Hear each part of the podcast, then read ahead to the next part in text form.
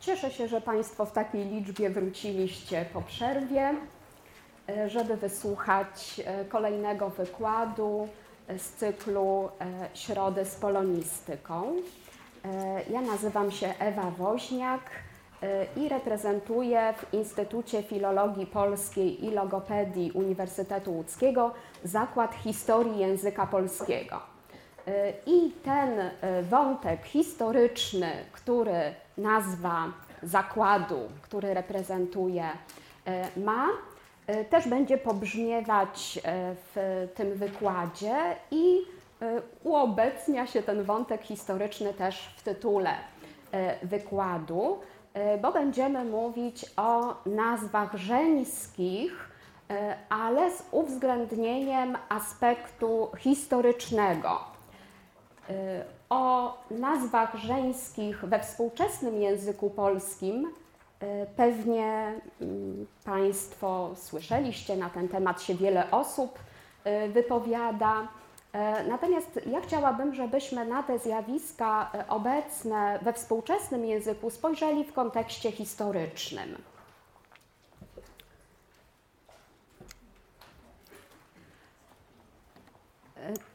Tytułem wstępu E, chciałabym e, Państwu wyjaśnić e, pewne terminy.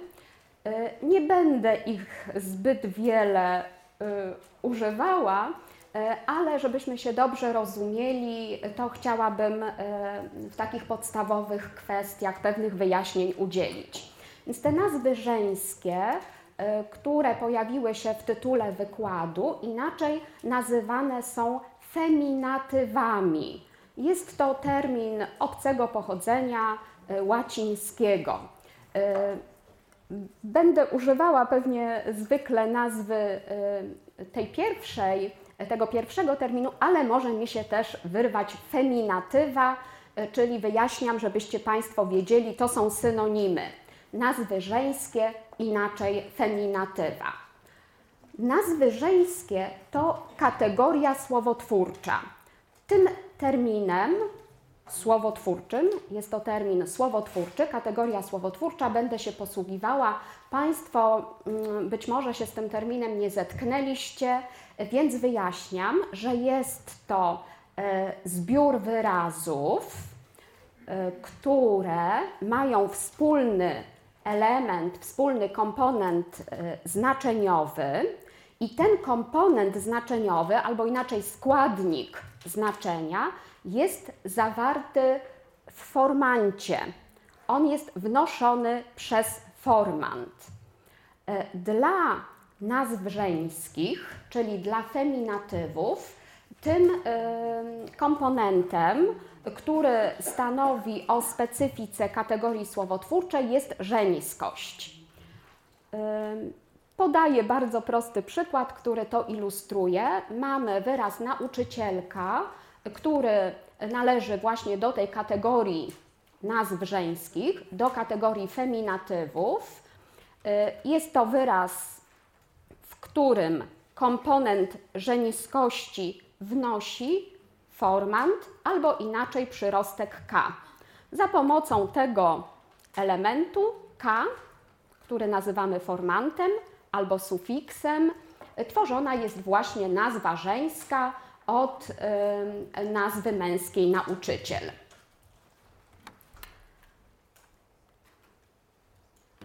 Właściwie to będą wszystkie terminy, te, które macie Państwo na slajdzie, które będę stosowała, takie terminy gramatyczne, czyli właśnie ta kategoria słowotwórcza, Oprócz e, nazw żeńskich mogą to być na przykład, czyli kategoriami słowotwórczymi są również nazwy miejsc, nazwy abstrakcyjne, nazwy nosicieli cechy. Wyraz podstawowy, myślę, że to jest termin znany, na przykład nauczyciel, od niego utworzony wyraz pochodny nauczycielka za pomocą formantu albo e, przyrostka k.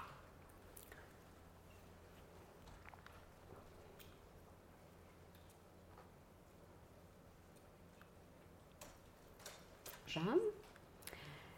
E, plan naszego wykładu jest taki. Tytułem wstępu y, przedstawiłam te y, podstawowe terminy, których, będzie, których będę używała. Natomiast mm, chciałabym też Państwu na początku powiedzieć o motywacji, czyli dlaczego zdecydowałam się na ten temat. Potem powiem kilka słów na temat tradycji nazw żeńskich w polszczyźnie. Przy czym wprowadziłam tutaj taki podział na okres od czasów najdawniejszych do początku XX wieku.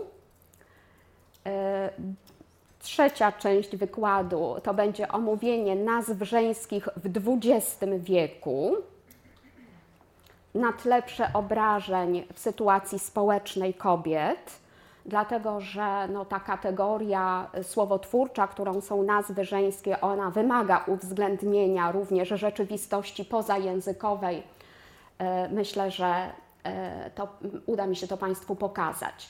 I w tym XX wieku e, chciałabym powiedzieć o więcej o okresie dwudziestolecia międzywojennego, ponieważ wtedy w obrębie tej kategorii słowotwórczej w języku polskim bardzo wiele się zmieniło i to ma oddać tytuł przełomowe dwudziestolecie Y, I przełomowy był również rok 1989. Y, na te dwa okresy zwrócę Państwa uwagę.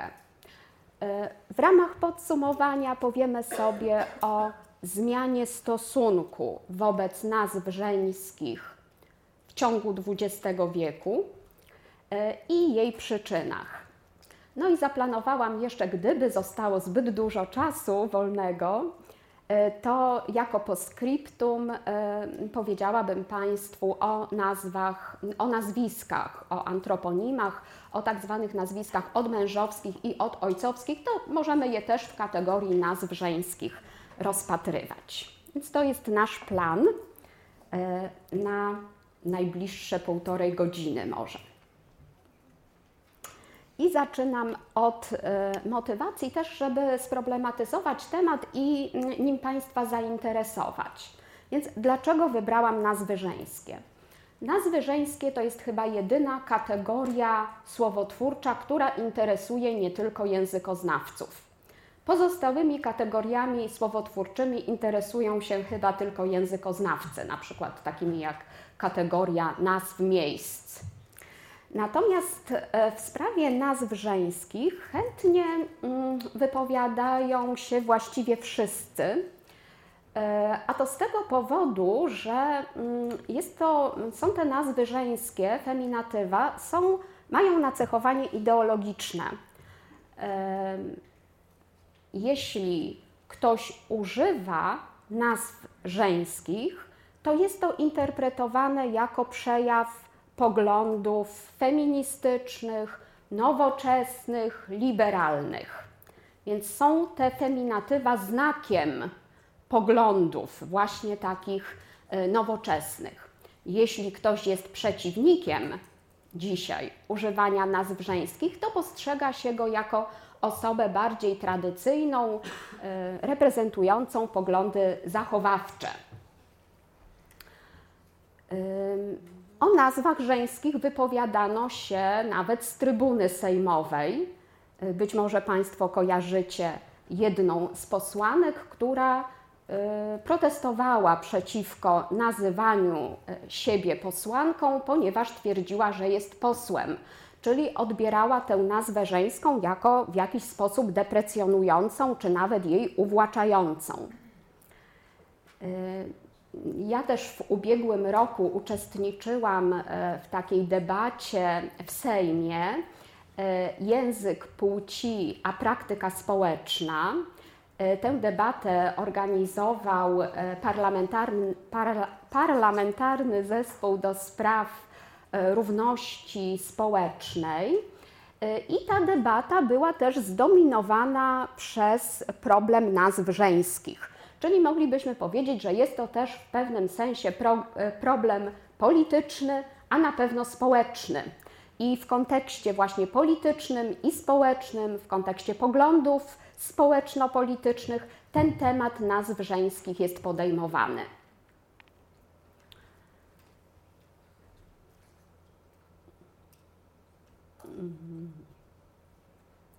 Druga rzecz, druga przesłanka, która e, skłoniła mnie do mm, przedstawienia Państwu tego tematu, e, jest taka, że e, o nazwach żeńskich wypowiada się bardzo wiele nieprawdziwych opinii.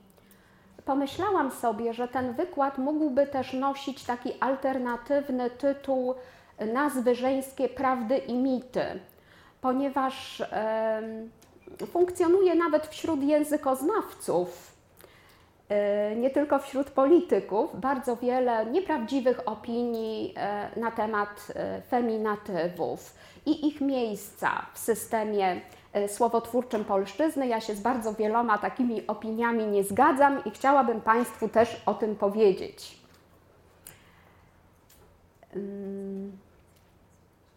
Czyli będziemy rewidować też. Chciałam Państwu zaproponować właśnie pewne, pewną rewizję takich utrwalonych poglądów, mitów na temat e, nazw żeńskich w polszczyźnie.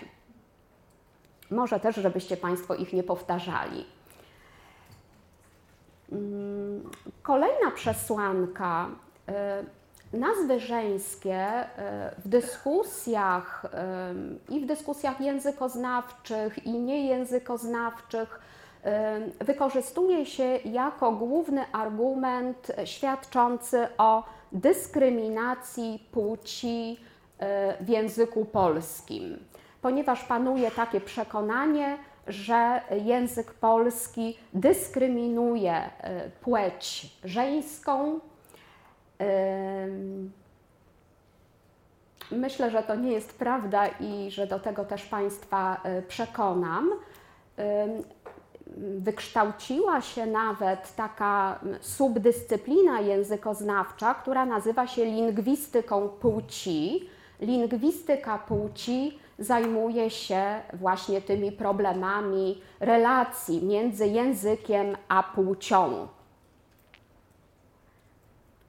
No i wreszcie kolejna y, przesłanka, kolejna y, motywacja, to, że nazwom żeńskim przypisuje się funkcję magiczną. To znaczy, że istnieje takie przekonanie, że jeśli będzie się używało nazw żeńskich, to znikną wszystkie problemy społeczne mm, związane z takim stereotypowym postrzeganiem ról męskich i żeńskich że nie będzie tej dyskryminacji płci i że mm, jeśli zmienimy język, to zmieni się również rzeczywistość społeczna. E, przejawem takiej funkcji magicznej e, są książeczki dla dzieci, e, które wydawane są przez wydawnictwo Poławiacze Pereł. To są książeczki dla bardzo małych dzieci. E, zostały trzy z tej serii wydane: Kosmonautka, Strażaczka, Agentka.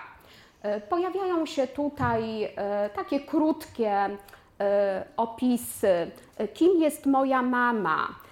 I każdy z takich opisów rozpoczyna się od stwierdzenia, moja, czy od informacji, że moja mama jest generałką, prezeską, architektką, pastorką.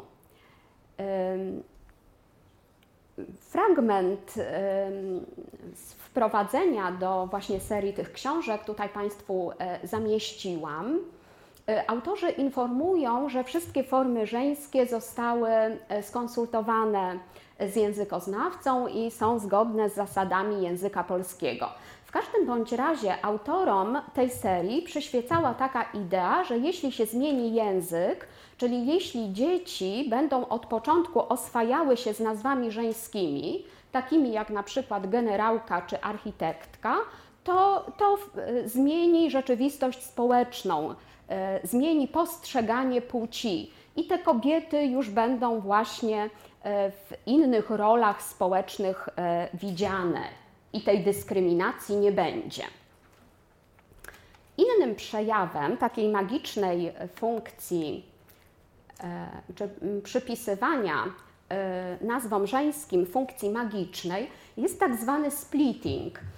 Nie wiem, czy Państwo zetknie, zetknęli się z tą modą, a może manierą językową, bo myślę, że tak to by można określić E, stosuje się e, równorzędne nazwy męskie i żeńskie, e, autorki i autorzy słowników, użytkownicy i użytkowniczki, oni, one, leksykografek i leksykografów. I taka maniera językowa ma rzekomo no, zapobiec takiemu dyskryminowaniu płci przez język i ma spowodować y, zmianę rzeczywistości, takie dowartościowanie kobiet. Coraz częściej to się spotyka y, w różnych ogłoszeniach, na przykład też dla studentów i studentek, albo jeszcze lepiej w odwrotnej kolejności dla studentek i dla studentów. E, dzisiaj określa się to mianem splittingu, e, ale chciałam Państwu powiedzieć, że w okresie dwudziestolecia międzywojennego, e, oczywiście bez stosowania tej nazwy, ale również ten, ten sposób wyrażania podmiotu też był stosowany, więc nie jest to taka wcale nowość, ale nowa jest nazwa. No, Nieekonomiczne to jest na pewno. Nie wiem, e, jaki, tutaj jaka jest opinia Państwa e, na temat e, tego sposobu mówienia czy pisania. Myślę, że wbrew jest to zasadzie ekonomii języka. I na pewno nam kwestii czy problemów społecznych czy dyskryminacji płci, jeśli ktoś jej doświadcza, to nam to nie załatwi. E, w każdym bądź razie, teraz, e, przepraszam, chciałam się cofnąć. E, w każdym bądź razie te dwa przykłady świadczą właśnie o tym, że nazwom żeńskim przypisuje się funkcję magiczną. Uważa się, że stosowanie nazw żeńskich wyeliminuje problemy społeczne. Nierównorzędność płci, zmieni myślenie o kobietach. To by były już te nasze wszystkie motywy, to znaczy nie nasze, tylko moje, którymi się kierowałam. I myślę, że możemy teraz e, przejść e, do y, głównej części wykładu, mianowicie do tradycji nazw żeńskich w polszczyźnie.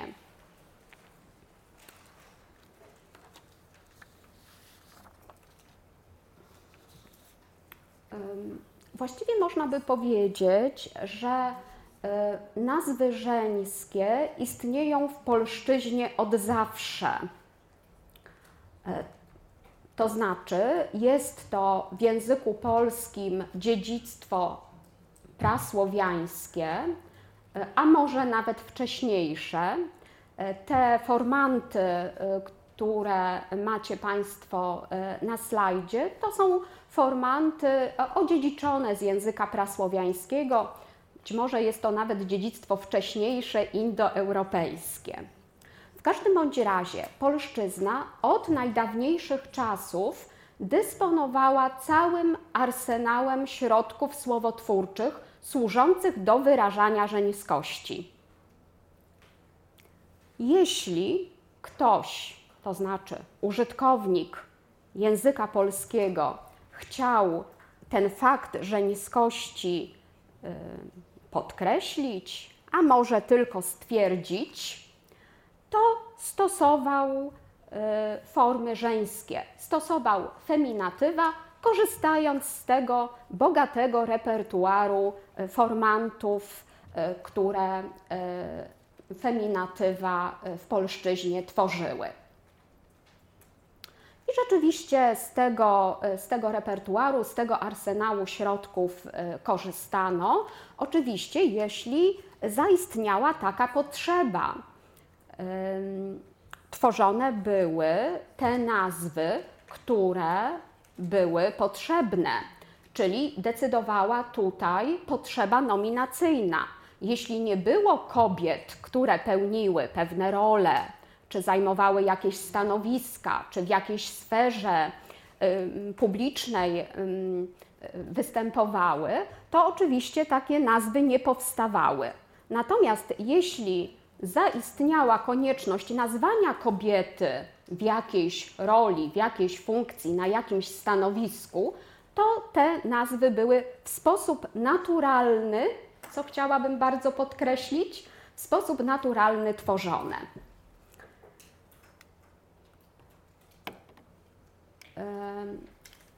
W słowniku, w tomie pierwszym słownika języka polskiego Bogumiła Samuela Lindego, e, to jest e, słownik, który rejestruje leksykę z dość rozległego przedziału czasowego od XVI do XVIII wieku. E, znajdziemy bardzo wiele nazw żeńskich. Ja wybrałam z tego pierwszego tomu może takie, które były najbardziej zaskakujące. Jest apostołka, jest aptekarka, jest bankierka, jest dyrektorka, jest doktorka. To znaczy, że były takie potrzeby nominacyjne, że były kobiety, które y, zajmowały się lecznictwem. Y, no, oczywiście y, to były pewnie znachorki, dlatego że no, kobiety nie kształciły się medycznie, ale nazywano je doktorkami. Kolejne przykłady e, tych nazw żeńskich e, z dawnej polszczyzny e, zaczerpnęłam z pamiętników Jędrzeja Kitowicza. To jest XVIII-wieczny pamiętnikarz, który reprezentuje czasy saskie. Pozostawił dwa takie dzieła pamiętnikarskie: Opis obyczajów zapanowania Augusta III i Pamiętniki znajdziemy tam wiele nazw żeńskich, między innymi e, nazwę poślica. Powoli zechcą być prawodawczynami, to jest poślicami na Sejm. E, nie wiem, czy z dezapro, to znaczy tak, z dezaprobatą na pewno o e, kobietach formułuje tę wypowiedź tradycjonalista Kitowicz, y, ale czy ta nazwa jest nacechowana y, pejoratywnie, to nie wiem. Być może z naszej perspektywy to tak się wydaje, ale z perspektywy historycznej, ze stanowiska historycznego, to, to nie jestem pewna, czy w tym derywacie, czyli czy w tej nazwie pochodnej też jest ta dezaprobata zawarta. Jest chorążonka, na oznaczenie kobiety czy kobiet, które niosły chorągwie podczas procesji, chorążowie z chorążonkami. Myślę, że warto też może w tym miejscu zwrócić uwagę, że wiele z tych nazw tworzonych było doraźnie. To są bardzo często indywidualizmy tych autorów, ale one potwierdzają, że jeśli użytkownik języka polskiego chciał stwierdzić fakt żeniskości, czy wyrazić fakt żeniskości, to system języka nie stawał tutaj na przeszkodzie. Było bardzo dużo możliwości słowotwórczych tworzenia takich nazw. Y, jest też u Kitowicza nazwa kawiarka na oznaczenie kobiety, która jest smakoszką kawy. I która zachowuje się tak, że choćby 10 domów na dzień odwiedzała, która jej mość kawiarka w żadnym się nie wymówiła od filiżanki kawy. No, dziś nie mamy w polszczyźnie nazwy żeńskiej na oznaczenie kobiety, która jest smakoszką kawy widać, że w XVIII wieku nie było oporów przed tworzeniem e, nazw żeńskich. E, I jeszcze jeden przykład, który e, Państwu tutaj podaję, też z pamiętnika XVIII-wiecznej autorki Reginy Salomei Pilsztynowej, jej pamiętnik nosi e, intrygujący tytuł Proceder podróży i życia mego awantur. Była to bardzo ciekawa postać. Zajmowała się leczeniem Oczywiście nie, była, nie miała wykształcenia medycznego, jej mąż też zajmował się leczeniem i ona tak przy mężu się trochę wyuczyła e, tych umiejętności medycznych. Sama tytułowała się medycyny doktorką i okulistką. I tak się zresztą też podpisywała, podobno zamaszyście medycyny doktorka i okulistka.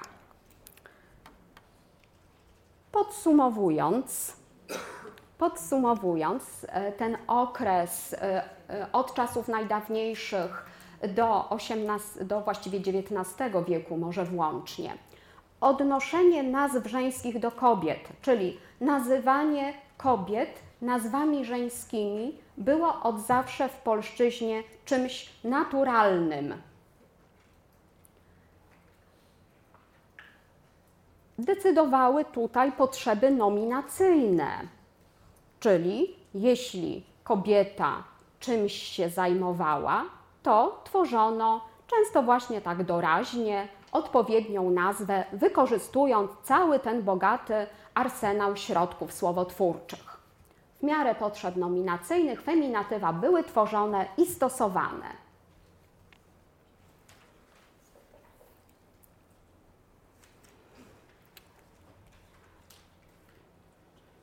Sytuacja zmienia się e, w wieku XX, e, ponieważ e, zmienia się sytuacja społeczna kobiet. Te przemiany może rozpoczynają się już pod koniec XIX wieku. W Polsce może nieco później, Natomiast takim okresem, kiedy te przemiany, przeobrażenia społeczne w sytuacji kobiet są takie najbardziej dynamiczne, to tym okresem jest okres dwudziestolecia międzywojennego. Y, no z tej racji, że Polska po odzyskaniu, jakby, że sytuacja kobiet w Polsce po odzyskaniu niepodległości diametralnie się zmienia. Pod koniec XIX wieku Polki uzyskały prawo studiowania, no to jest jeszcze w czasie zaborów. Uniwersytety istniały w Krakowie i w Galicji, w Lwowie. I stopniowo od tego momentu liczba kobiet studiujących stale wzrastała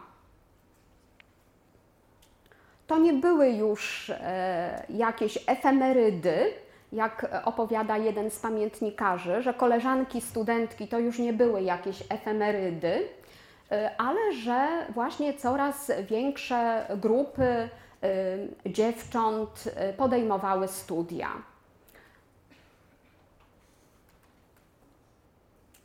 Podaję Państwu tutaj pewne dane liczbowe, które mają to odzwierciedlić. Na Uniwersytecie Warszawskim e, w roku jego powstania e, Uniwersytet Warszawski powstał w 1916 roku. Od początku ta uczelnia e, była dostępna dla kobiet. I w tym roku otwarcia kobiety studentki stanowiły zaledwie 9% studiujących. Nie wiem, czy zaledwie, może aż, skoro to były początki Natomiast e, w roku akademickim 22-23 już ponad 28% studiujących.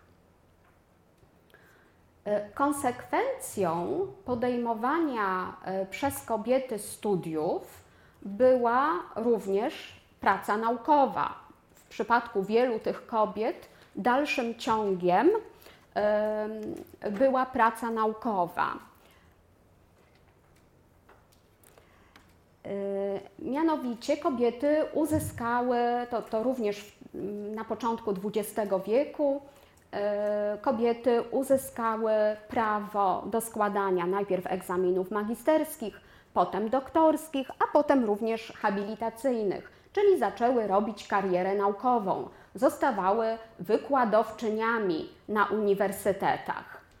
W 1920 roku miała miejsce pierwsza habilitacja kobiety. Nazywano e, taką e, kobietę, naukowca, docentką. Może powinnam powiedzieć naukowczynię, nazywano docentką. Była docentką filozofii i medycyny.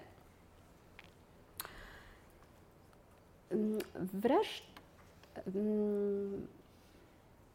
kobiety też na początku, od początku XX wieku zaczęły e, uczestniczyć w polityce, w życiu politycznym, uzyskały prawa wyborcze. W Polsce stało się to w roku e, odzyskania niepodległości. W 1918 roku dekretem naczelnika państwa kobiety uzyskały czynne bierne i czynne prawo wyborcze. I rzeczywiście w czasie pierwszych wyborów e, do Sejmu e, Ustawodawczego w 1919 roku kobiece kandydatki znalazły się e, na wszystkich listach wyborczych. Na listach wyborczych wszystkich startujących do Sejmu partii politycznych. Osiem spośród tych kobiet weszło do pierwszego Sejmu. E, to prawo kobiet, e, prawo wyborcze kobiet nadane im dekretem naczelnika państwa w 1918 roku zostało później potwierdzone również przez Konstytucję marcową w 1921 roku. W Sejmie kobiety zajmowały się głównie sprawami społecznymi. Zdarzało się, że również jakieś bardziej eksponowane stanowiska zajmowały. Między innymi Irena Kosmowska była ministrem spraw społecznych w rządzie Ignacego Daszyńskiego. Dalszy ciąg tych przeobrażeń mm, w sytuacji społecznej kobiet jest spowodowany ich aktywizacją e, zawodową. E, w opracowaniach dotyczących dziejów kobiet zwykle mówi się o takim przełomowym znaczeniu I wojny światowej, właśnie w tej aktywizacji zawodowej, ponieważ kobiety musiały zastępować mężczyzn walczących na frontach I wojny światowej no a jak już e, zaznały tej pracy zawodowej i tej aktywności zawodowej, to mimo, że ci mężczyźni no pewnie przetrzebieni bardzo e, po zakończeniu wojny wrócili, no to kobiety już e, jakby tego prawa do uprawiania różnych zawodów z tego prawa nie zrezygnowały. Następuje rzeczywiście bardzo dynamiczna zmiana, jeśli chodzi o podejmowanie przez kobiety pracy zawodowej właśnie po zakończeniu I wojny światowej. Jakie są konsekwencje tych przeobrażeń e, społecznych i politycznych dla nas żeńskich, które nas tutaj interesują? Zaistniała potrzeba nominacyjna, bo kobiety zaczęły studiować, zaczęły e, e, prowadzić prace naukowe, e, wykładać na uniwersytetach, podejmowały prace zawodowe, aktywizowały się w życiu publicznym, no więc te kobiety trzeba było jakoś nazwać. Nazywano je w sposób zupełnie naturalny nazwami żeńskimi. Nazwa posłanka nie jest wcale wynalazkiem naszych czasów. Nazwa posłanka powstała w okresie dwudziestolecia międzywojennego. Mm, ja wrócę jeszcze za chwileczkę do tego slajdu. Teraz mm, chciałabym Państwu tutaj pokazać pewne propozycje nazewnicze, które się wówczas pojawiły na, na łamach wydawnictw poprawnościowych te wydawnictwa poprawnościowe, takie czasopisma poprawnościowe otwierały swoje łamy również dla czytelników, no i czytelnicy się interesowali, tak, no jak nazwać kobietę posła, no jak nazwać? Może poślina, może poślica, może posełkini, może posełka, może posłanka, może wybranka. Chciałabym zwrócić Państwa uwagę, że w tych dylematach odzwierciedla się jedynie problem wyboru formantu. System słowotwórczy polszczyzny dawał bardzo wiele możliwości. Te nazwy, one w żaden sposób tych kobiet nie deprecjonowały. E, co więcej, wcale w ten sposób, zastanawiając się, nie podważano roli kobiet posłów. E, natomiast no, starano się jakąś nazwę utrwalać, utrwalić i rzeczywiście bardzo szybko utrwaliła się nazwa posłanka.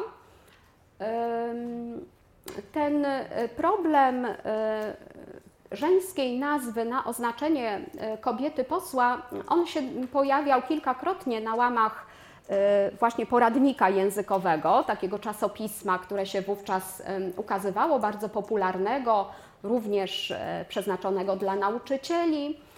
Kilkakrotnie pojawił się tamten problem, jak nazwać kobietę posła.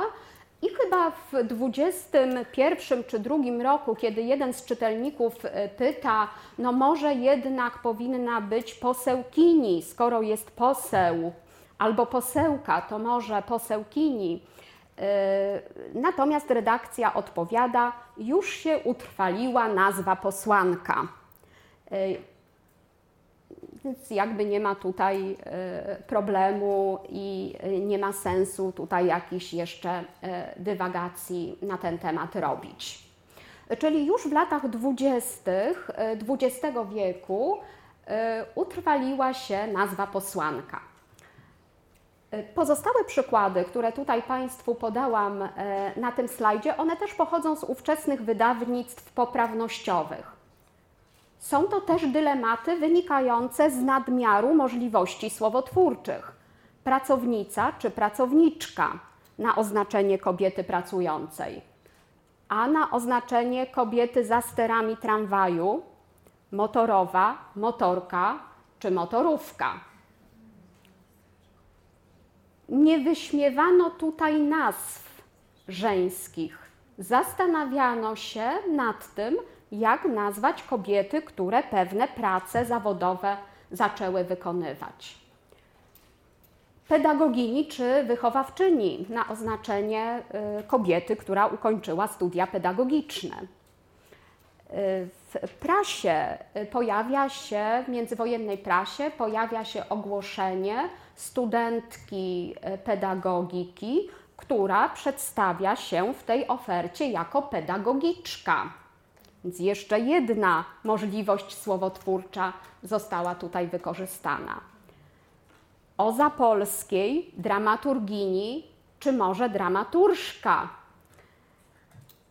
Więc problem jest nie tyle, to znaczy problem jest nie z tym, czy tworzyć nazwy żeńskie, bo co do tego właściwie nie ma wątpliwości. Jest to zgodne, jak wówczas mówiono, z duchem polszczyzny, czyli z pewnymi tradycjami e, języka. Jest to pewna tendencja swoista dla polszczyzny. E, natomiast problem polega na tym, jakie nazwy tworzyć, bo system oferuje tutaj wiele możliwości słowotwórczych. Jeszcze wrócę do poprzedniego slajdu, ponieważ tutaj pojawiły się pojawiają się nazwy żeńskie wynotowane przeze mnie z prasy dwudziestolecia międzywojennego. E, proszę zwrócić uwagę, bo to nam, to nam też oczywiście odzwierciedla rzeczywistość. Te nazwy żeńskie, one są interesujące też z tego powodu, że pokazują w jakich zakresach działalności kobiety były aktywne. E, jeśli uwzględnimy, że był to początek rozwoju motoryzacji, a tymczasem mamy już i szoferkę na oznaczenie kobiety prowadzącej samochód, szoferka, mamy motocyklistkę, mamy automobil, automobilistkę i mamy kierowczynię. Nazwy stosowane w prasie, które potwierdzają no, aktywność w tej dziedzinie motoryzacji i zainteresowania motoryzacyjne kobiet. Jest adwokatka, jest prawniczka, jest policjantka, jeźdźczyni to na oznaczenie kobiety jeźdźca, komandorka Legii Honorowej, jest też żołnierka,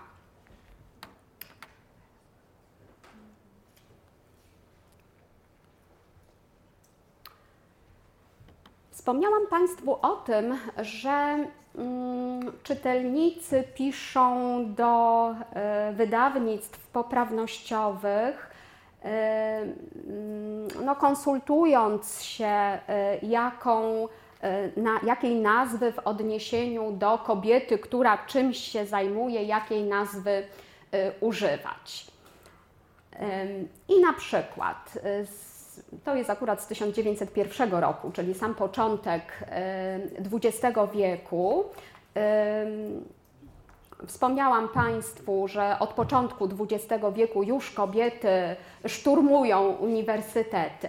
No i pytanie wtedy się pojawia, no, czy to można nazwać ją doktorką, czy jeśli stopień akademicki jest doktor, to y, kobietę też, kobieta też się powinna podpisywać E, nazwą męską. E, stanowisko językoznawców, normatywistów jest tutaj jasne. Wobec kobiety używamy nazwy żeńskiej, czyli kobieta, która uzyskała tytuł naukowy doktora, e, to doktorka. Dotychczas język polski nie miał formy na ten tytuł kobiecy, bo go w życiu nie było. Język odzwierciedla rzeczywistość. Skoro jednak staje się coraz częstszy, należy utworzyć, analogicznie do takich rzeczowników jak aptekarz, aptekarka, także doktor, doktorka, choćby nawet to się nie podobało zainteresowanym, dzisiaj byśmy powiedzieli. W miarę przypuszczania kobiet do studiów uniwersyteckich może będziemy musieli stworzyć jeszcze i magisterkę farmacji, a może i adwokatkę, i nie cofniemy się przedtem, czego różnica płci wymaga od logiki językowej. Proszę zwrócić uwagę, że nie ma tutaj, że nie deprecjonuje się tutaj nazw żeńskich, tu nie ma dystansu wobec nazw żeńskich, traktuje się je jako zupełnie naturalne, zgodne z tą logiką językową. E, jest to odpowiedź redakcji na pytanie e, czytelnika. Natomiast no, budzi obiekcję e, sama tendencja e, do aktywizo e, aktywizowania kobiet. Jest to, jest to coś nowego, w związku z czym no, i jeszcze dynamika tego procesu jest rzeczywiście też bardzo duża. Różny jest stosunek wtedy wobec kobiet pracujących. One są nie zawsze akceptowane a nawet oskarża się, czy obciąża się właśnie fakt podejmowania, czy e, wskazuje się jako przyczynę bezrobocia to, że kobiety stały się bardziej aktywne zawodowo. Czyli tutaj, w tym fragmencie, który Państwu przytoczyłam, e, widać dystans wobec zjawiska społecznego, wobec pewnej tendencji społecznej, wobec tej aktywizacji kobiet, natomiast zdecydowanie nie wobec nazw żeńskich. I jeszcze jeden przykład e, z 1925 roku z poradnika językowego i pojawia się tam taka informacja. Przechodząc ulicą, zauważyliśmy następujący napis na bramie domu wszech nauk lekarskich DR i inicjał imienia, tak, i krzywy, ordynuje w chorobach skórnych itp. Nie byłoby w tym napisie nic dziwnego, gdyby nie otrzymana niebawem wiadomość, że ten dyry to kobieta. Proszę sobie wyobrazić nieporozumienie, gdyby mężczyzna udał się do niej o poradę. Więc ten przykład też pokazuje, że to jest raczej problem społeczny, y, a nie językowy. Y, redakcja prosi y, w, dalsze, w dalszym ciągu o to, żeby zaproponować, no co tutaj, jakby mogło brzmieć to ogłoszenie, żeby nie wprowadzało w błąd. Więc propozycje są takie, że doktorka, doktorka i krzywówna, tak? E, czyli żeby również poprzez nazwisko wyrazić e, fakt żeńskości.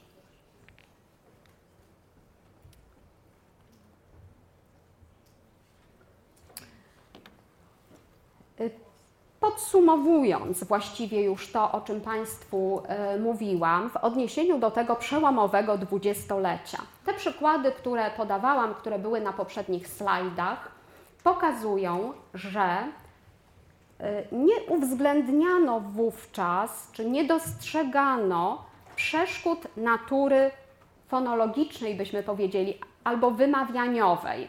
Dlaczego zwracam na to uwagę? Ponieważ e, gdybyście Państwo sięgnęli do opracowań dotyczących e, właśnie lingwistyki płci, współczesnych opracowań, to zwraca się w nich uwagę na to, że nie można wszystkich nazw żeńskich utworzyć, że jest jakaś bariera ze strony systemu języka i jedną z tych barier są właśnie takie zbitki spółgłosek. E, grupy spółgłoskowe trudne do wymówienia i one powodują, że niektórych nazw nie można utworzyć. Przykłady, które pokazałam na poprzednich slajdach e, i te tutaj zaznaczone na niebiesko pokazują, że w okresie dwudziestolecia w ogóle takiego problemu nie było. Czyli te zbitki spółgłoskowe, a także mm, wymiany spółgłosek, alternacje spółgłosek, one tutaj nie były żadną przeszkodą.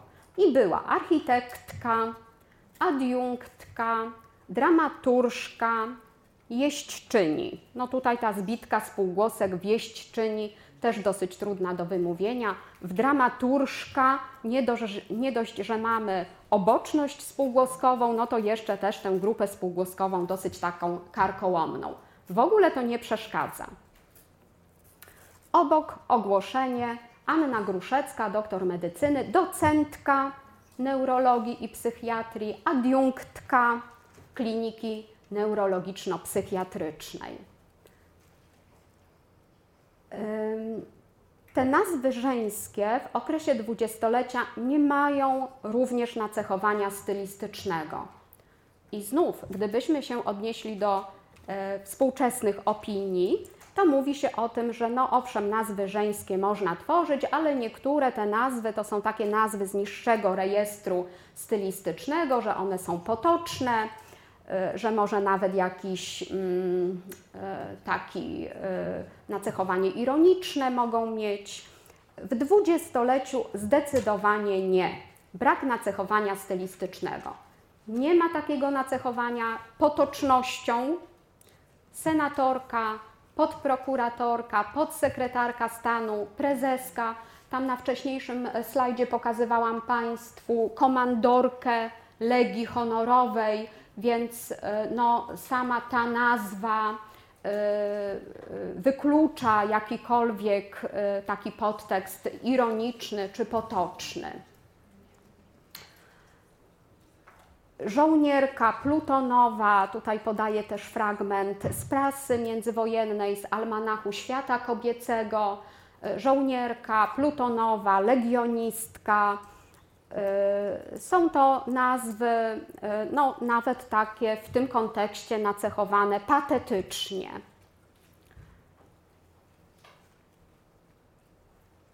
Mm, podaję mm, Państwu głównie przykłady z prasy. Ona pewnie jest taka najbardziej reprezentatywna, ale też gdybyśmy sięgnęli do ówczesnej powieści obyczajowej o tematyce współczesnej, to również widać tam brak oporu przeciwko używaniu e, nazw żeńskich.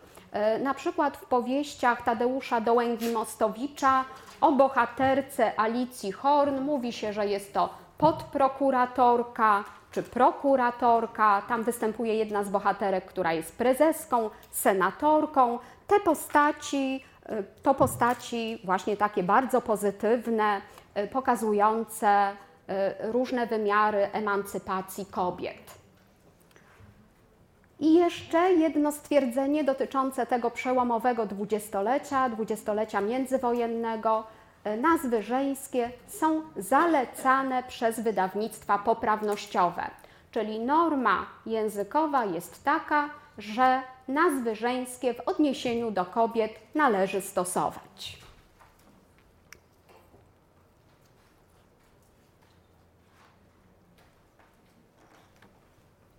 No i trochę teraz przeskakujemy, proszę Państwa, przeskakujemy do kolejnego przełomu, mianowicie do przełomu 1989 roku. To już czasy nam bliższe. I zaobserwować e, musimy tutaj diametralną zmianę stosunku wobec nazw żeńskich. Przede wszystkim podkreśla się, ja już troszeczkę te kwestie sygnalizowałam, y, mówiąc o dwudziestoleciu międzywojennym. Podkreśla się, że nie wszystkie nazwy żeńskie można utworzyć, czyli że są jakieś bariery w systemie słowotwórczym polszczyzny, które uniemożliwiają nam tworzenie nazw żeńskich. Kiedyś do y, szkła kontaktowego E, nadesłano SMS o treści, czy nazwa żeńska od wróg to wróżka. Filolożki pomóżcie. Nie wiem, czy filolożki tutaj by ten problem mogły rozstrzygnąć. No niby od wróg, może i jeśli chodzi o zasady słowotwórcze, to może ta wróżka nawet i nie byłaby taka zupełnie od rzeczy. E, bo jest i alternacja, która jest alternacją typową dla polszczyzny i przyrostek K, no niewątpliwie jest też przyrostkiem tworzącym nazwy żeńskie.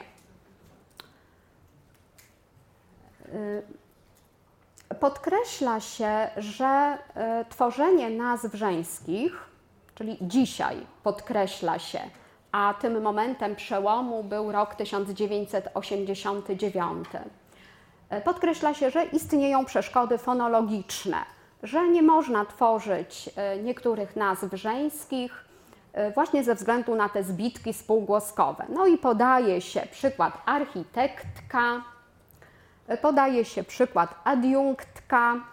Pamiętacie Państwo, że są to nazwy, które były tworzone i używane w okresie dwudziestolecia międzywojennego i wcale ta zbitka e, spółgłoskowa nie była e, przeszkodą, nie blokowała e, tworzenia tych nazw. Poza tym my w polszczyźnie mamy tak wiele zbitek spółgłoskowych w innych różnych wyrazach, że wydaje się to ten argument mało przekonujący. Jeszcze tylko wspomnę, że w tej książeczce dla dzieci y, wydawnictwa Poławiacze Pereł, którą Państwu pokazywałam, no to tam też jako taką bardzo innowacyjną wprowadza się nazwę architektka. Moja mama jest architektką. Współcześnie mówi się również o przeszkodzie w postaci wielofunkcyjności formantów. No, rzeczywiście jest tak, że te formanty żeńskie, e, które na początku Państwu wyliczałam, one są wielofunkcyjne. E, właściwie tylko ini e, jest formantem jednofunkcyjnym, czyli on w polszczyźnie służy tylko do wyrażania znaczenia żeniskości.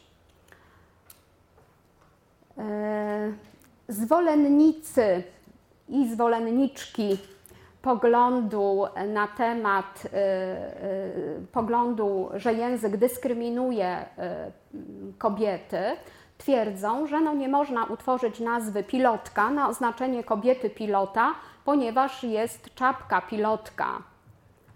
Więc no, tutaj jakaś przeszkoda semantyczna również by była że nie można konduktorka, bo jest to repka konduktorka, że nie można kominiarka, bo jest to nazwa czapki.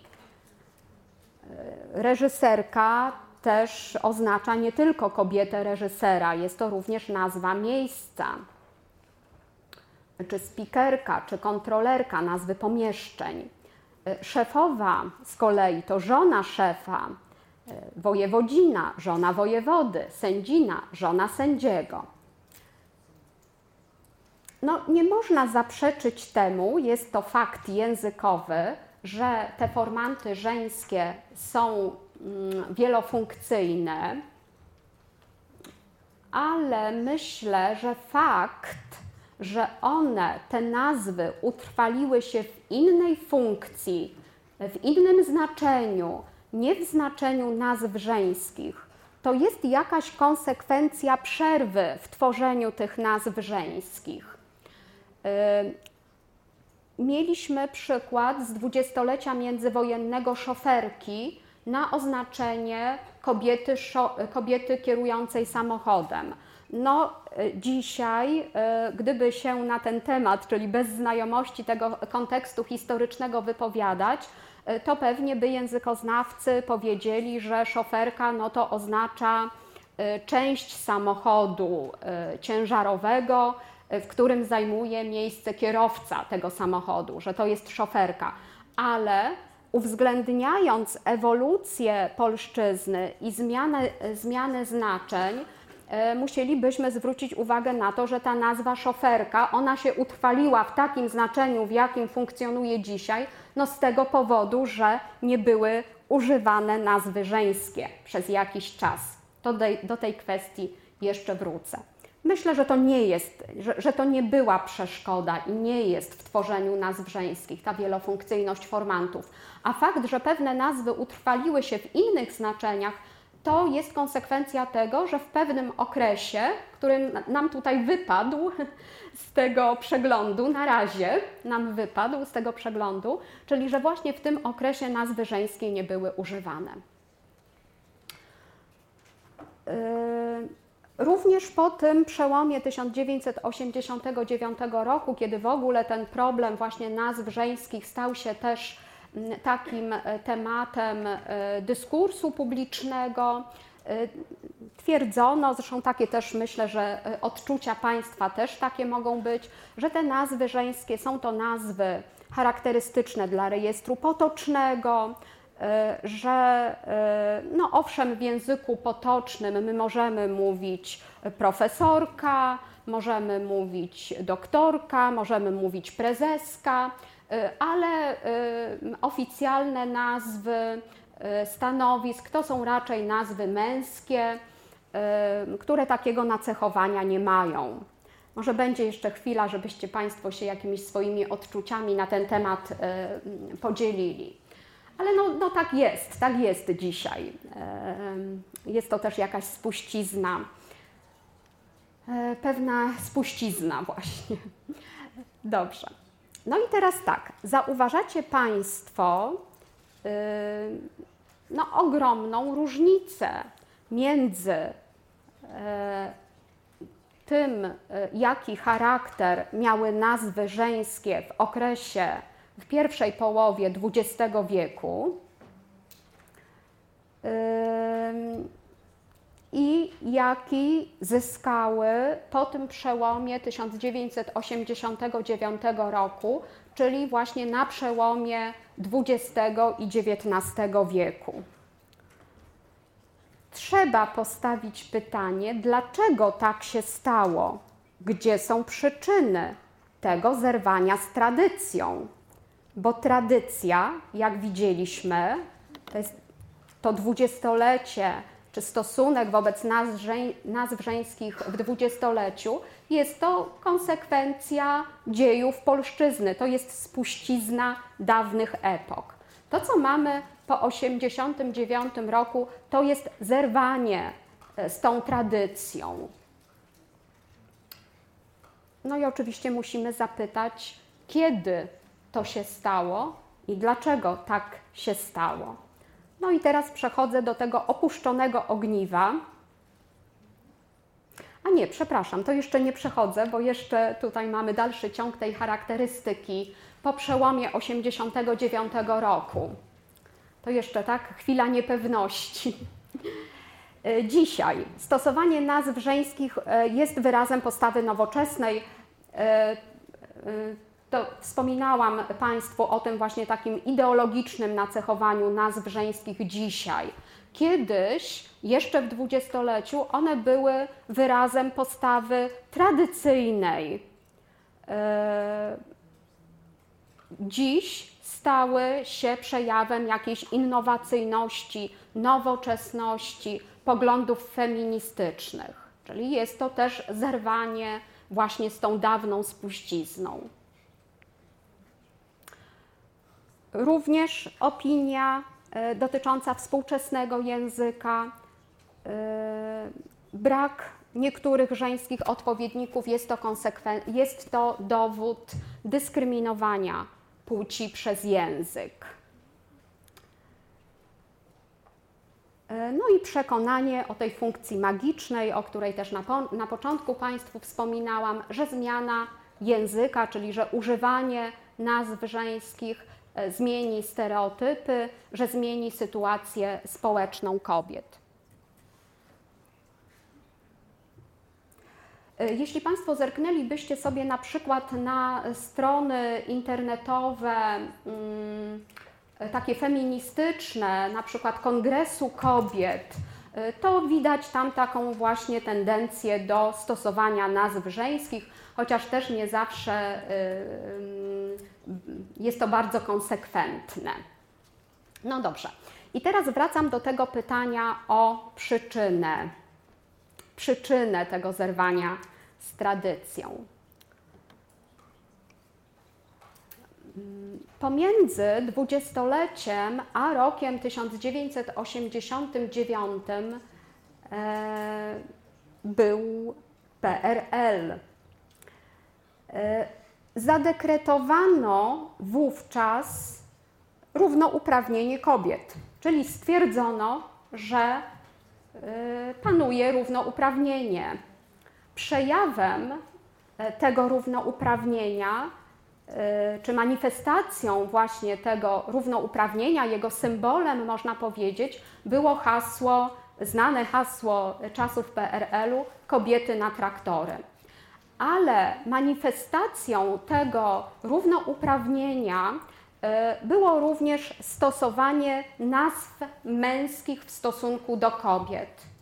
Nazwy męskie stosowane wobec kobiet, w odniesieniu do kobiet, zostały upowszechnione w okresie PRL-u. W moim przekonaniu jest to przejaw e, zjawiska, które nazywa się sowietyzacją języka. Również feminizm, który rozwijał się w Polsce międzywojennej, po 1945 roku został zadekretowany jako zjawisko charakterystyczne dla systemu, dla systemu kapitalistycznego. Jeśli Państwo byście zerknęli, jaką e, definicję feminizmu wprowadza e, autor najbardziej popularnego, największego wówczas słownika języka polskiego, mianowicie słownik języka polskiego Witolda Doroszewskiego, to tam znajdziemy definicję rozpoczynającą się od słów w krajach kapitalistycznych, czy w systemie kapitalistycznym. Mówię o, o definicji feminizmu, czyli ograniczono występowanie tego zjawiska właśnie do systemu kapitalistycznego. Wtedy, w moim przekonaniu, nastąpiło właśnie zerwanie z tym dziedzictwem y, polszczyzny, z tą spuścizną dawnych epok, dla których charakterystyczne było tworzenie nazw żeńskich i dla których te y, feminatywa były czymś zupełnie naturalnym.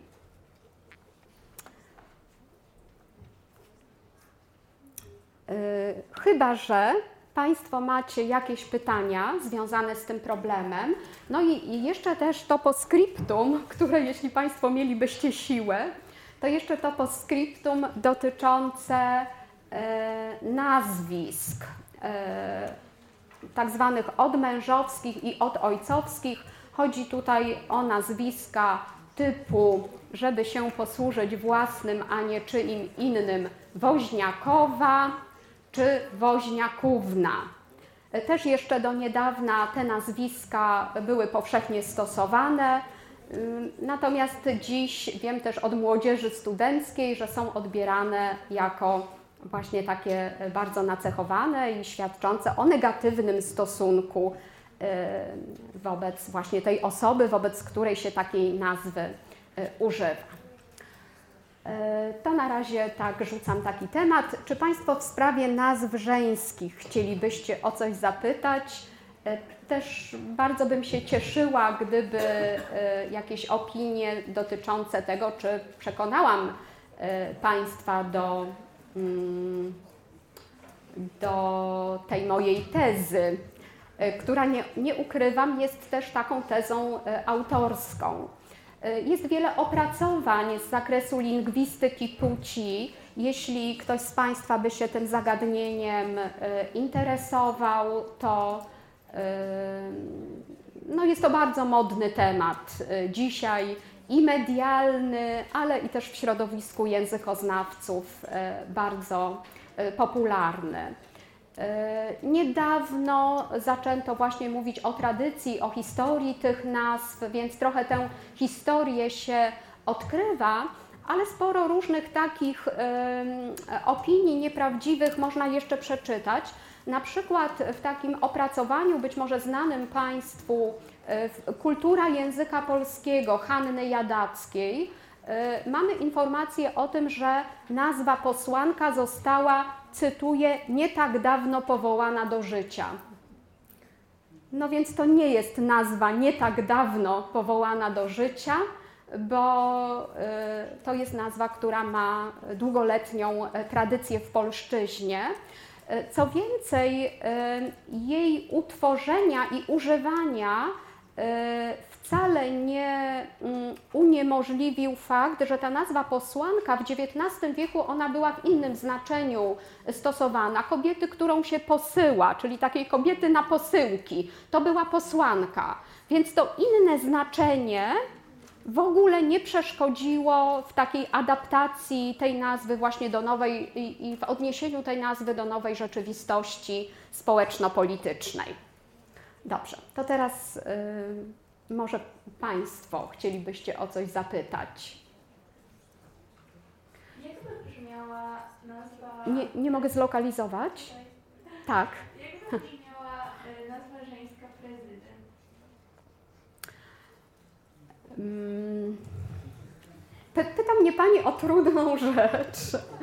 W związku z tym, że jest wiele formantów, które wyrażają żeńskość. Tak?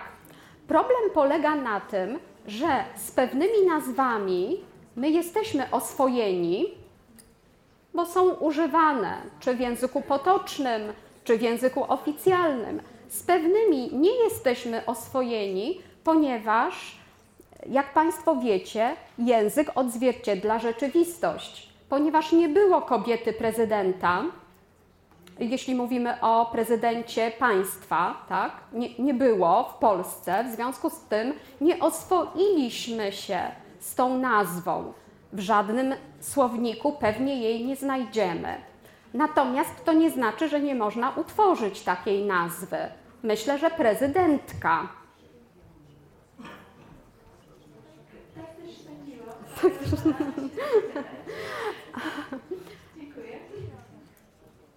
ale to nie jest, to nie jest też e, taka e, odpowiedź, tak, która jakieś... Mhm. Tak.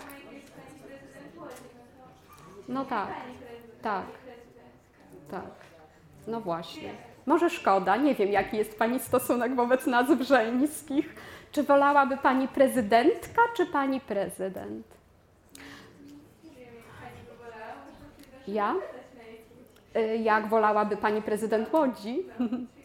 A pani? Ja w sumie bardziej naturalnie brzmi pani prezydent, aczkolwiek prezydentka też nie brzmi aż tak źle, mhm. jak niektóre y, te nazwy żeńskie. Mhm.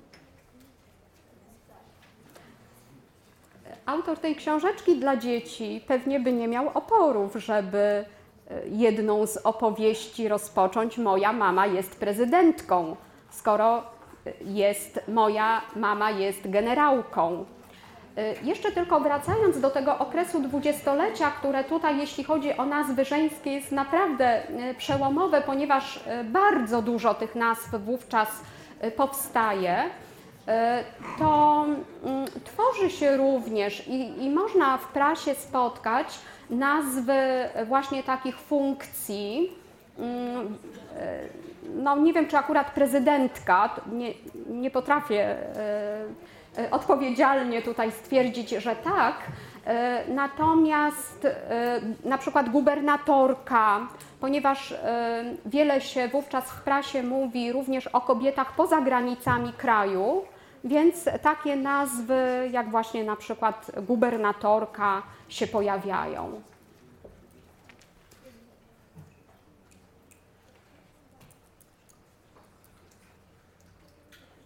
Czy może jeszcze Państwo coś chcielibyście wiedzieć? Proszę bardzo.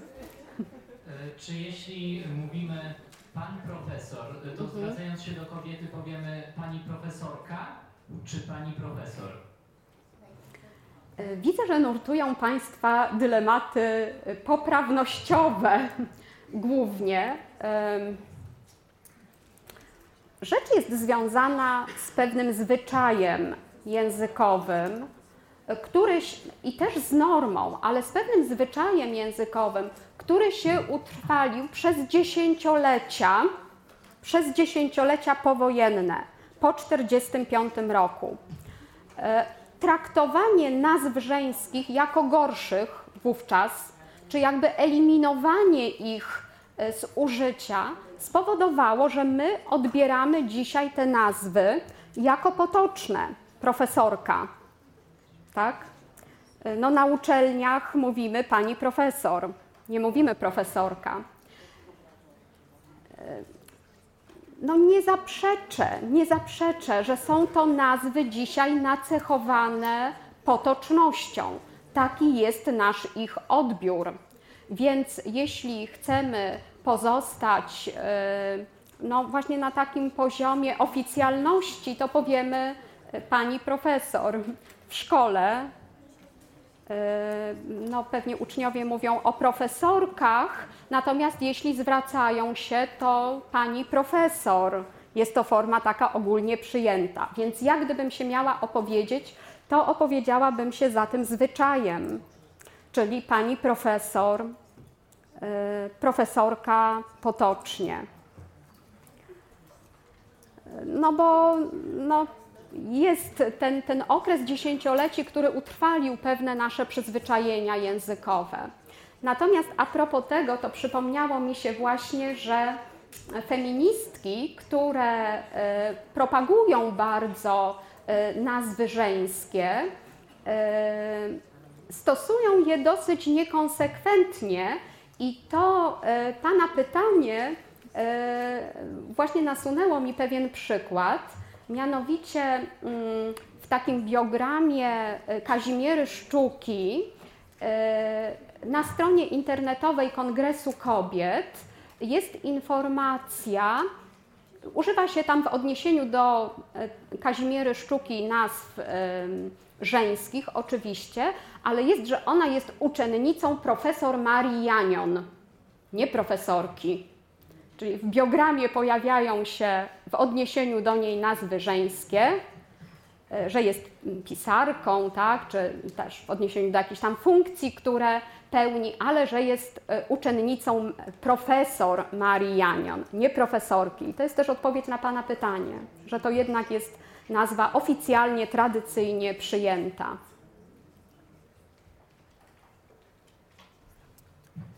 E, Moje pytanie może nie będzie dotyczyć stricte poprawności. e, Bardzo mnie to cieszy, bo te, na te pytania trudno jednoznacznie odpowiadać.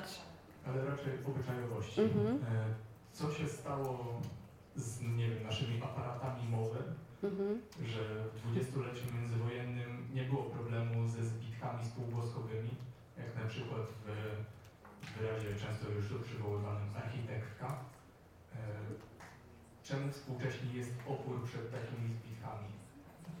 E, Myślę, że, to, że nic się nie stało z naszym aparatem artykulacyjnym, że on jest zdolny, jak sam Pan, wypowiadając ten wyraz, sam Pan tego dowiódł.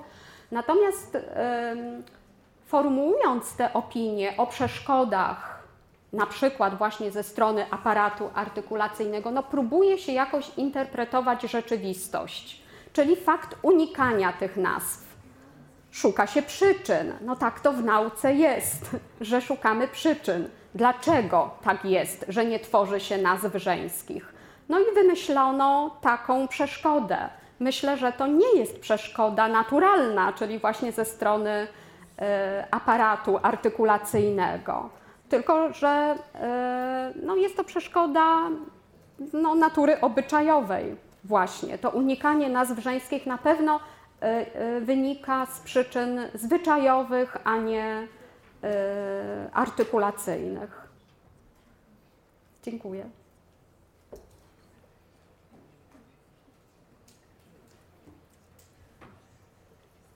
A to jeszcze z ciekawości e, zapytam i też może jakoś spróbujcie Państwo to jako e, przejaw moich zainteresowań badawczych potraktować. A e, Państwo stosujecie nazwy żeńskie?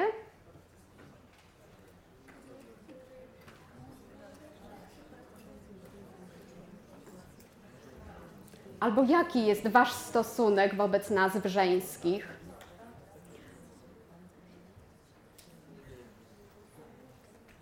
E, Wydaje mi się, że to wchodzi w sumie bardzo naturalnie i Mhm. zamiennie. Niekoniecznie zastanawiamy się chyba na co dzień nad tą formą żeńską czy męską, czy ona jest jakby uwarunkowana tym, gdzie się znajdujemy, co Mhm. wypowiadamy i w jakim, w jakim kontekście, ale Mhm. chyba niekoniecznie ym, w takiej potocznej czy luźnej rozmowie, bardziej gdy już jest jakaś, jakieś wyzwanie ewentualnie po prostu w trakcie, kiedy spotykamy się z jakąś oficjalną formą.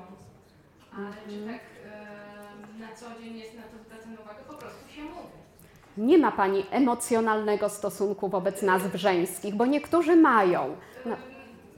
Nie tyle nie mam, po, pro- po prostu wydaje mi się, że jeżeli chcemy, nie wiem, jakiejś tam równości, to nie Mhm. zwracamy na to uwagi, po prostu to Mhm. robimy. A nie przywiązujemy uwagę, czy coś jest żeńskie, męskie. Po prostu to musi być równe, czyli naturalne. No tak, ale do nauczycielki w szkole poni- powie Pani, pani profesor. Pani profesor i, i dla mnie to jest oczywiste. No, normalna. Pani Mhm. profesor, ale Mhm. nie wydaje mi się to jakieś obraźliwe, po prostu Mhm. naturalne. Mhm. Proszę bardzo, dziękuję.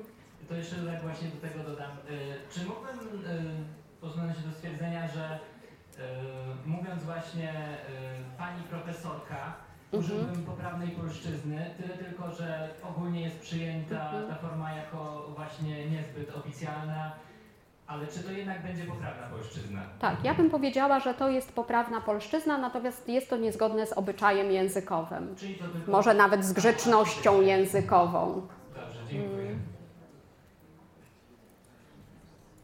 Dobrze, to dziękuję w takim razie mm, Państwu bardzo za wysłuchanie tego wykładu i zapraszam e, na kolejny wykład.